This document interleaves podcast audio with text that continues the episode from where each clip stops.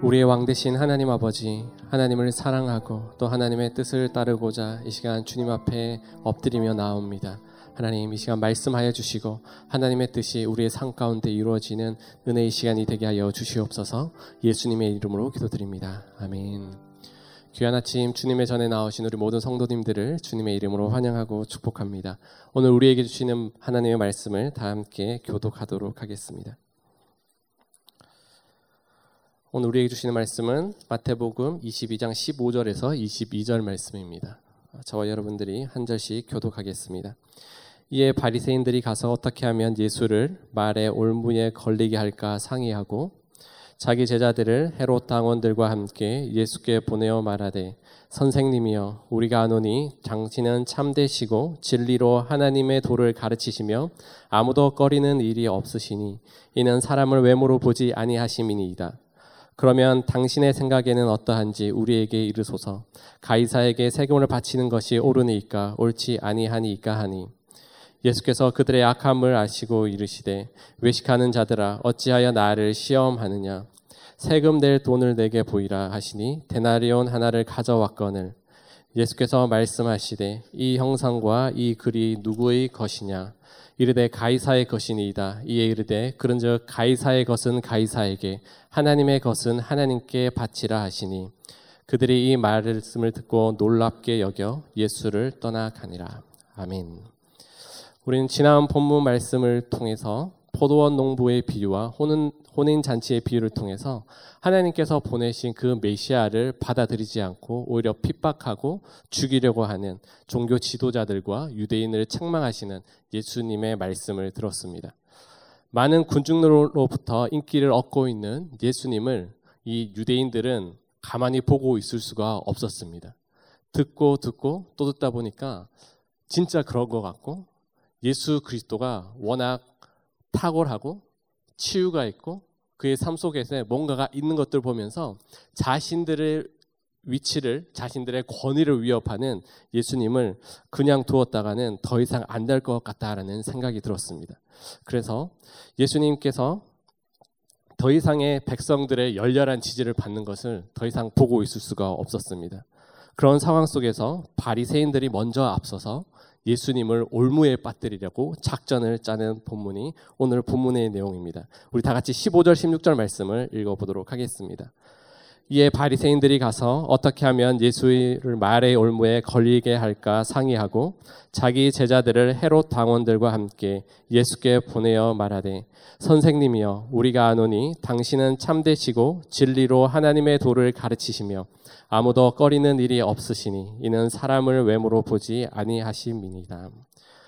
바리새인들은 자신의 제자들과 헤롯 당원들의 힘을 합쳐서 이제 예수님을 궁지에 몰으려고 작전을 짭니다. 이것은 정치적 반응을 통해서 예수님께 어려움을 주고자 하는 그런 어, 이야기였습니다.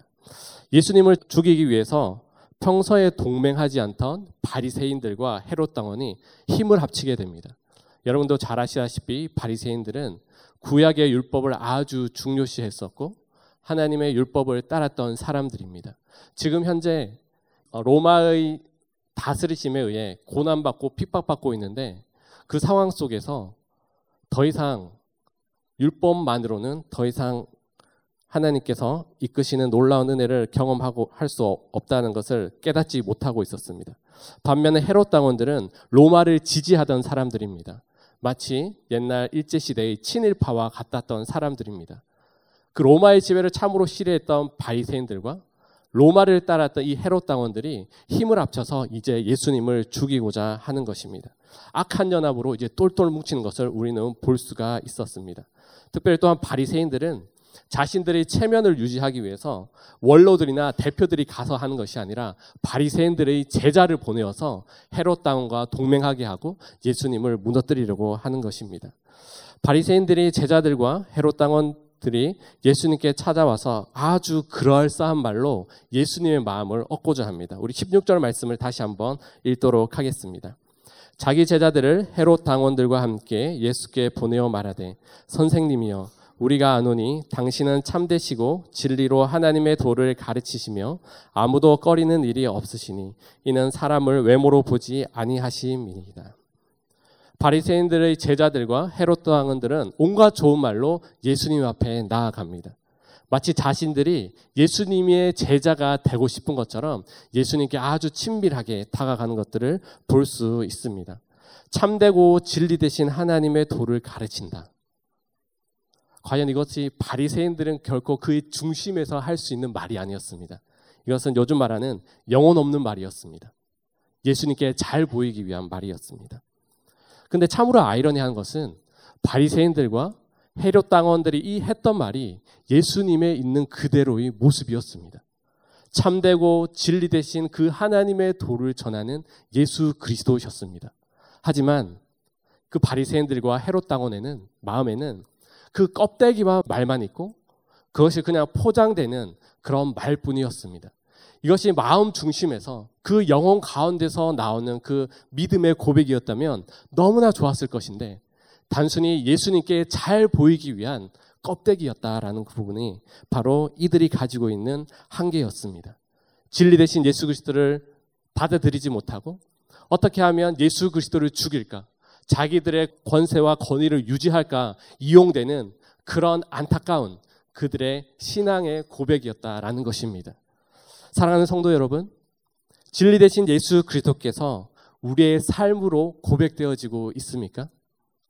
우리는 화려한 예수님, 하나님에 대한 그 고백을 아주 잘합니다. 전능하신 하나님, 우리의 구원자 되신 그 하나님, 그 고백이 우리의 입술 가운데 오늘도 펼쳐지고 있고 예수 그리스도가 나의 삶이, 삶의 주인이다라는 것들을 우리는 오늘도 고백하며 살아가고 있습니다. 이 고백이 바리새인들과 헤롯 당원 같이 껍데기 고백이 되지 않기를 주님의 이름으로 축복합니다. 껍데기 고백은 결국은 드러나게 되어 있다라는 것입니다. 그 순간을 모멸하기 위해서 뭔가 화려한 미사옥으로 하나님을 높이고 나 자신이 신앙의 깊이가 있는 것처럼 말할 때가 종종 있습니다. 하지만 그 고백은 참된 고백이 아니죠. 특별히 우리가 하나님을 믿고 예수 그리스도가 나의 주인이라고 고백하는 그 삶의 고백이 우리의 삶 가운데서 증명되고 우리의 삶 가운데 열매 맺고 우리의 삶 가운데 경험되어야 하는 줄 믿습니다. 그 은혜가 있을 때 그 신앙생활 안에 그 믿음 안에 능력이 있다라는 것입니다. 제가 신학교를 다닐 때 이당 사상 연구라는 수업을 들은 적이 있습니다. 그 과제 중에 하나가 뭐냐면 한 특정한 이단의 설교를 듣고 비평하는 것이었습니다. 여러분들 이단의 설교를 처음 들으면요. 참 아이러니하게도 은혜가 됩니다. 별 다른 것을 찾지를 못합니다. 예수님에 대해서 잘 소개하는 것 같고요. 하나님에 대해서 잘 소개하는 것 같습니다. 하지만 끝으로 갈수록 뭔가가 조금씩 이상해집니다. 느낌이 이상합니다. 그들은 결국은 예수님과 그 하나님을 자기의 유익을 채우기 위한 수단으로 살아가는 것이 바로 이단들의 모습이다라는 것입니다. 껍데기만 있다라는 것입니다. 바리새인들과 오늘 헤롯 당원은 예수님께 잘 보이기 위해서 예수님께 아첨하기 위해서 그 예수님의 진리 되심을 말했지만 결국에선 그곳에는 생명이 없었습니다. 저는 최소한 이 자리에 계신 분들은 주님을 향한 참된 믿음을 가지고 계신 분들이라 믿습니다. 그 고백이 단순한 입술로 고백되어지는 그런 고백이 아니라 우리의 마음속 깊은 곳에서 나와서 우리의 입술을 통해서 우리의 삶 가운데 열매 맺는 그런 주님을 닮아가는 저와 여러분들이 되기를 주님의 이름으로 축복합니다. 예수님을 시험하기 위해 찾아온 바리새인들의 제자들과 헤로들 땅은 한 가지 질문을 예수님께 던지게 됩니다. 17절 말씀을 읽어보도록 하겠습니다.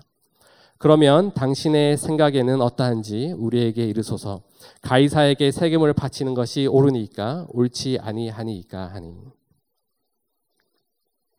예수님의 대적자들의 질문은 그 당시 아주 뜨거운 논쟁의 대상이었습니다. 가이사에게 세금을 바치는 것이 옳은 것인지 옳지 않은 것인지에 대해 대함은 단순한 yes, no로 대답할 수 있는 것이 아니었습니다. 왜냐하면 가이사에게 세금을 바치는 것은 로마 통치를 받고 있는 그 당시의 민중과 유대인들의 비난을 받기에 충분했기 때문입니다. 그 당시 유대인들은 로마의 황제에게 세금을 내는 것을 매우 수치스럽게 생각하고 자신이 믿는 그 유대의 교회 신앙을 반하는 것이라고 생각했습니다. 또 한편으로는 세금을 바치지 말라고 하면 이것은 통치자 로마에 대한 저항이요 반하는 것이었기 때문입니다. 하지만 전지전능하신 그 예수님께서는 이들의 의도를 아셨습니다. 우리 다 같이 18절부터 20절 말씀을 읽도록 하겠습니다. 예수님께서 그들의 악함을 아시고 이르시되 외식하는 자들아 어찌하여 나를 시험하느냐 세금 낼 돈을 내게 보이라 하시니 데나리온 하나를 가져왔거늘 예수께서 말씀하시되 이 형상과 이 글이 누구의 것이냐 하려하고 그럴싸한 말로 예수님께 왔던 예수님의 대적자들의 마음을 예수님께서 아시고 그들을 책망하십니다.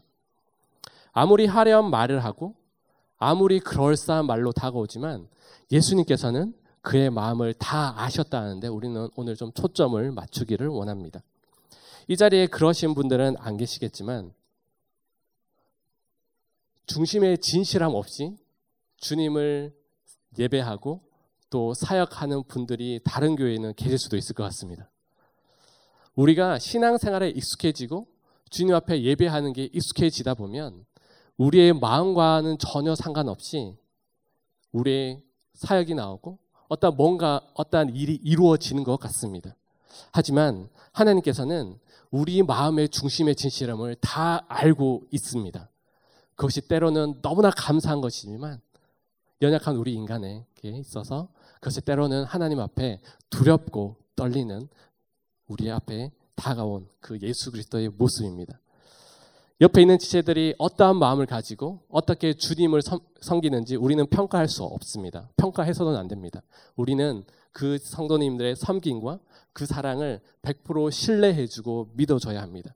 하지만 예수님께서는 우리의 마음의 동기와 그 중심의 진실함을 너무나 잘 알고 있다는 것입니다. 우리가 기도하는 이유, 우리가 사역하는 이유, 우리가 주님 앞에서 어떠한 마음을 가지고 하나님을 사랑하는지 오늘 이 시간 우리 하나님께서는 우리 예수 그리스도께서는 우리의 마음을 보고 계시다라는 것입니다. 사역을 하다 보면 종종 혼돈스러울 때가 있습니다. 순전한 마음으로 사역을 시작하고 주님을 사랑하는 마음으로 목사의 사역을 감당하는 저에게 있어서는 때로는 순전한 마음으로 그것이 시작되지만 시간이 지나다 보면 다른 요소들이 마음 가운데 들어올 때가 있습니다. 사역을 하면서 누군가의 인정받고 싶고 내가 사역을 하다면 뭔가를 이루고 싶은 어떤 내 안의 욕심이 채워질 때가 있는 것입니다. 저의 부끄러운 고백입니다. 하지만 우리의 중심을 보시는 그 하나님 앞에 우리의 삶과 사역을 드리고 우리의 가정을 내어놓았을 때에 하나님께서 그것을 어떻게 바라보고 계신지 오늘 이 아침에 한번 생각해 봤으면 좋겠습니다. 우리가 넘어질 때도 있고 우리 마음 가운데 하나님을 향한 순정한, 순전한 사랑으로 그것을 다 드리지 못할 때도 있지만 그러나 불쑥불쑥 나의 의가 드러나고 나의 욕심이 드러나고 나의 생각이 드러날 때마다 우리 중심의 진실함을 아시는 그 하나님께 그 마음을 내어드리고 다시 한번 온전히 주님 한 분만을 사랑하는 그 마음으로 주님 앞에서는 저와 여러분들이 되기를 주님의 이름으로 축복합니다. 우리는 종종 자꾸 비교하게 되고 어떻게 하면 내가 더 돋보이게 될까라고 생각할 때도 있습니다. 신앙생활도 아주 전투적으로 하시는 분들이 계십니다. 모든 것을 섭렵해야지만 어떤 신앙의 모든 것들을 도달했다고 생각하는 분들이 있습니다. 자기에 의해서 하는 것들은 너무나 안타까운 일이죠. 하지만 우리가 우리의 마음을 아시고 우리의 진실하심을 보시기를 원하는 그 하나님 아버지께 우리의 사역과 우리의 헌신과 우리의 삶을 내어드릴 때에 그것 가운데 하나님께서 바라보시고 칭찬하시고 격려하시는 그 중심의 진실함을 가지고 주님 앞에 나오는 저와 여러분들이 되기를 주님의 이름으로 축복합니다. 이어서 예수님께서 한 데나리온을 가져오라고 말씀하십니다. 그 당시 한 데나리온은 여러분들도 잘 아시다시피 성인 남자 하루의 품삯이었습니다. 그리고 그 당시에 만 14세부터 만 65세의 로마에 속한 사람이었다면 한 데나리온을 세금으로 납부할 의무가 있었습니다. 그래서 예수님은 데나리온에 새겨진 형상에 대해서 질문을 합니다. PPT를 잠깐 보시면요. 데나리온이 나와 있습니다. 데나리온은 그 당시 가장 널리 유통되었던 화폐입니다. 데나리온에는요 로마 황제의 신성을 표시하는 왼쪽에 보시면 월계관을 쓰고 있는 티베리우스의 두 상이 있고요 오른쪽에는 존엄의 신의 존엄한 아들 티베리우스 가이사라고 적혀 있는 신의 보좌에 앉아 있는 황제의 어머니가 저렇게 앉아 있습니다. 이것은 무엇을 상징하냐 하면 바로 황제의 다스리 집 안에 그 화폐를 가지고 있고 그 화폐를 쓰는 모든 사람은 로마 황제의 다스림 안에, 다스림 안에 있고 모든 것이 로마 황제의 소유다라는 것들을 상징적으로 보여주고 있는 것입니다. 결국은 이 세금을 내는 사람은 로마 황제의 소유가 된다라는 것들을 정치적으로 깔려 있다라는 것입니다. 특별히 유대인들은 이 화폐를 되게 이교도적으로 생각했었고 우상숭배의 화폐로 여겼다고 합니다. 이들의 질문에 예수님께서 그 누구도 생각지 못했던 이제 의외의 답을 제시해 주고 있습니다. 우리 21절 말씀을 읽어보도록 하겠습니다. 이르되 가이사의 것이니이다. 이에 이르시되 그런즉 가이사의 것은 가이사에게 하나님의 것은 하나님께 바치라 하시니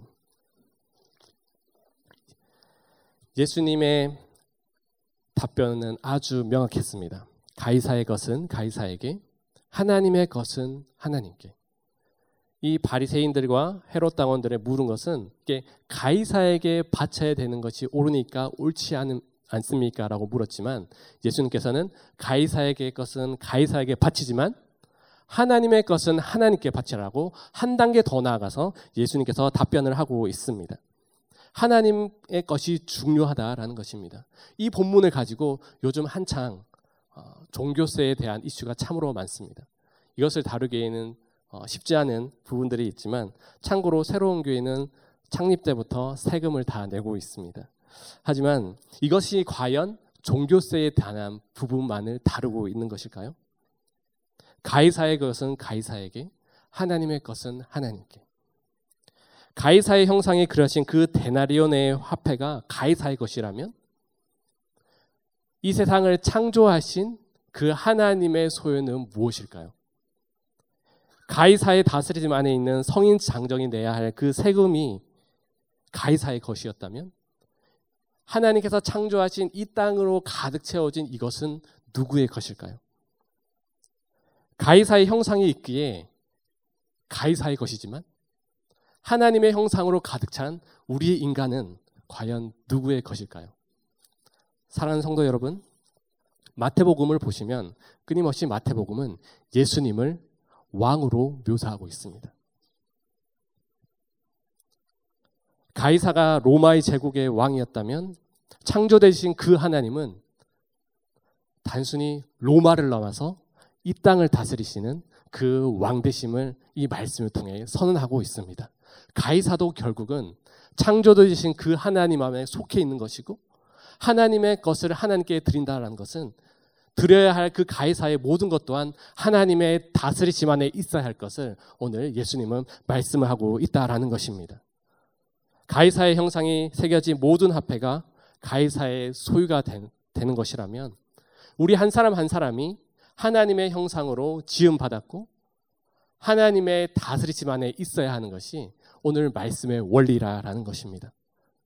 비록 하나님께서 창, 세상을 창조하시고 아담과 하와의 죄로 인해서 그 하나님의 형상이 일그러지고 파괴되었지만 예수 그리스도의 그 십자가 은혜로 주님 앞에 서고 하나님의 자녀가 된 사람들에게는 점점 그 하나님의 형상이 회복되어 가고 있는 줄 믿습니다. 우리 한 사람 한 사람이 하나님의 형상으로 창조되었는데 그 하나님의 형상으로 창조된 우리 한 사람이 하나님의 소유가 된다라는 이 고백이 있을 때 우리는 오늘 이 땅을 쉽게 살아갈 수 없는 것을 우리는 너무나 잘 알고 있습니다. 사도 바울은 우리의 신분에 대해서 이렇게 또한 말하고 있습니다. 빌립보서 3장 20절을 말씀을 읽도록 하겠습니다. 시작. 그러나 우리의 시민권은 하늘에 있는지라 거기로부터 구원하는 자 곧 주 예수 그리스도를 기다리노니. 우리는 하나님 나라의 다스림을 받고 있고 우리의 시민권이 하늘에 있다라고 이렇게 말씀을 하고 있습니다. 그렇기 때문에 우리는 당연히 하나님의 법을 따라 살아야 하고 하나님의 다스리심을 받고 살아야 하는 것이 이 땅을 살아가는 우리의 인생들이다라는 것입니다. 유명한 신학자 어거스틴은 이 본문에 대해서 이렇게 말하고 있습니다. 우리는 하나님의 근고에서 잃어버린 하나님의 은화입니다. 그대는 하나님의 형상을 지니고 있기에 황제의 은하보다 훨씬 낫습니다. 황제가 자신의 초상을 찾듯 하나님은 당신의 은하를 찾으러 오셨습니다. 황제에게는 돈을 돌려주고 하나님에게는 여러분 자신을 돌려주십시오.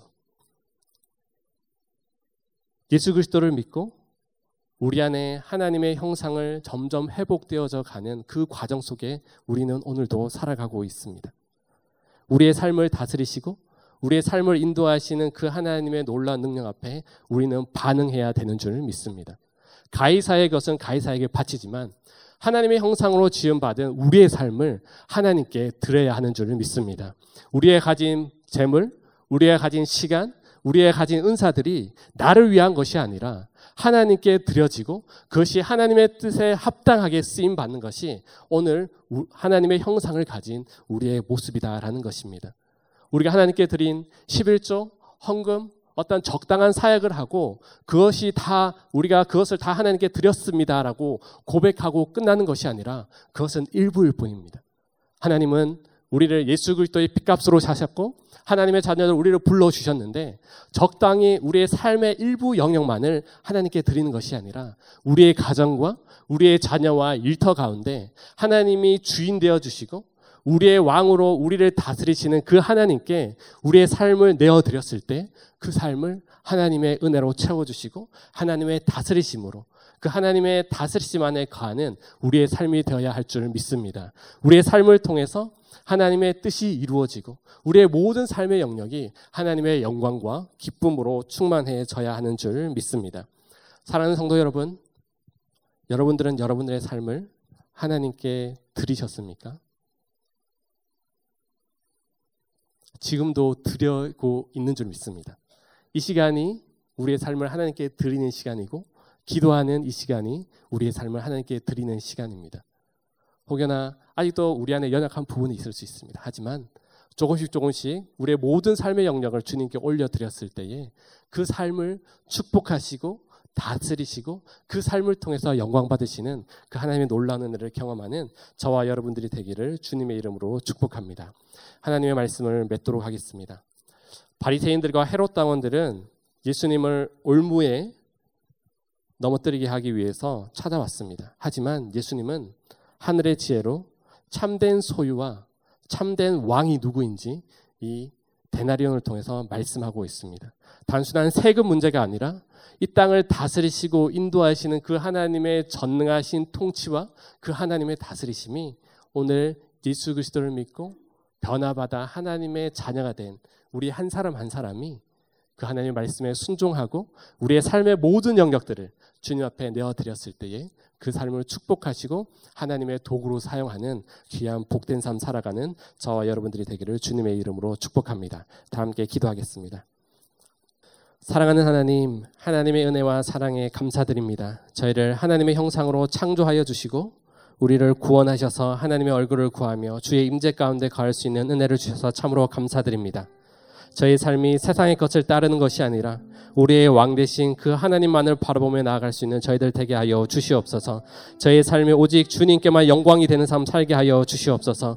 저희의 삶을 진실함으로 주님 앞에 내어드리고 진실함으로 주님 앞에 나아갈 때에 우리의 시간과 우리의 중심을 받아주시고 우리 한 사람 한 사람을 하는 나라의 귀한 시민으로 삼아 주셔서 세상 속에서 그 사명을 잘 감당하며 나아가는 우리 모든 성도님들이 되게 하여 주시옵소서. 이 모든 말씀 예수님의 이름으로 기도 드립니다. 아멘.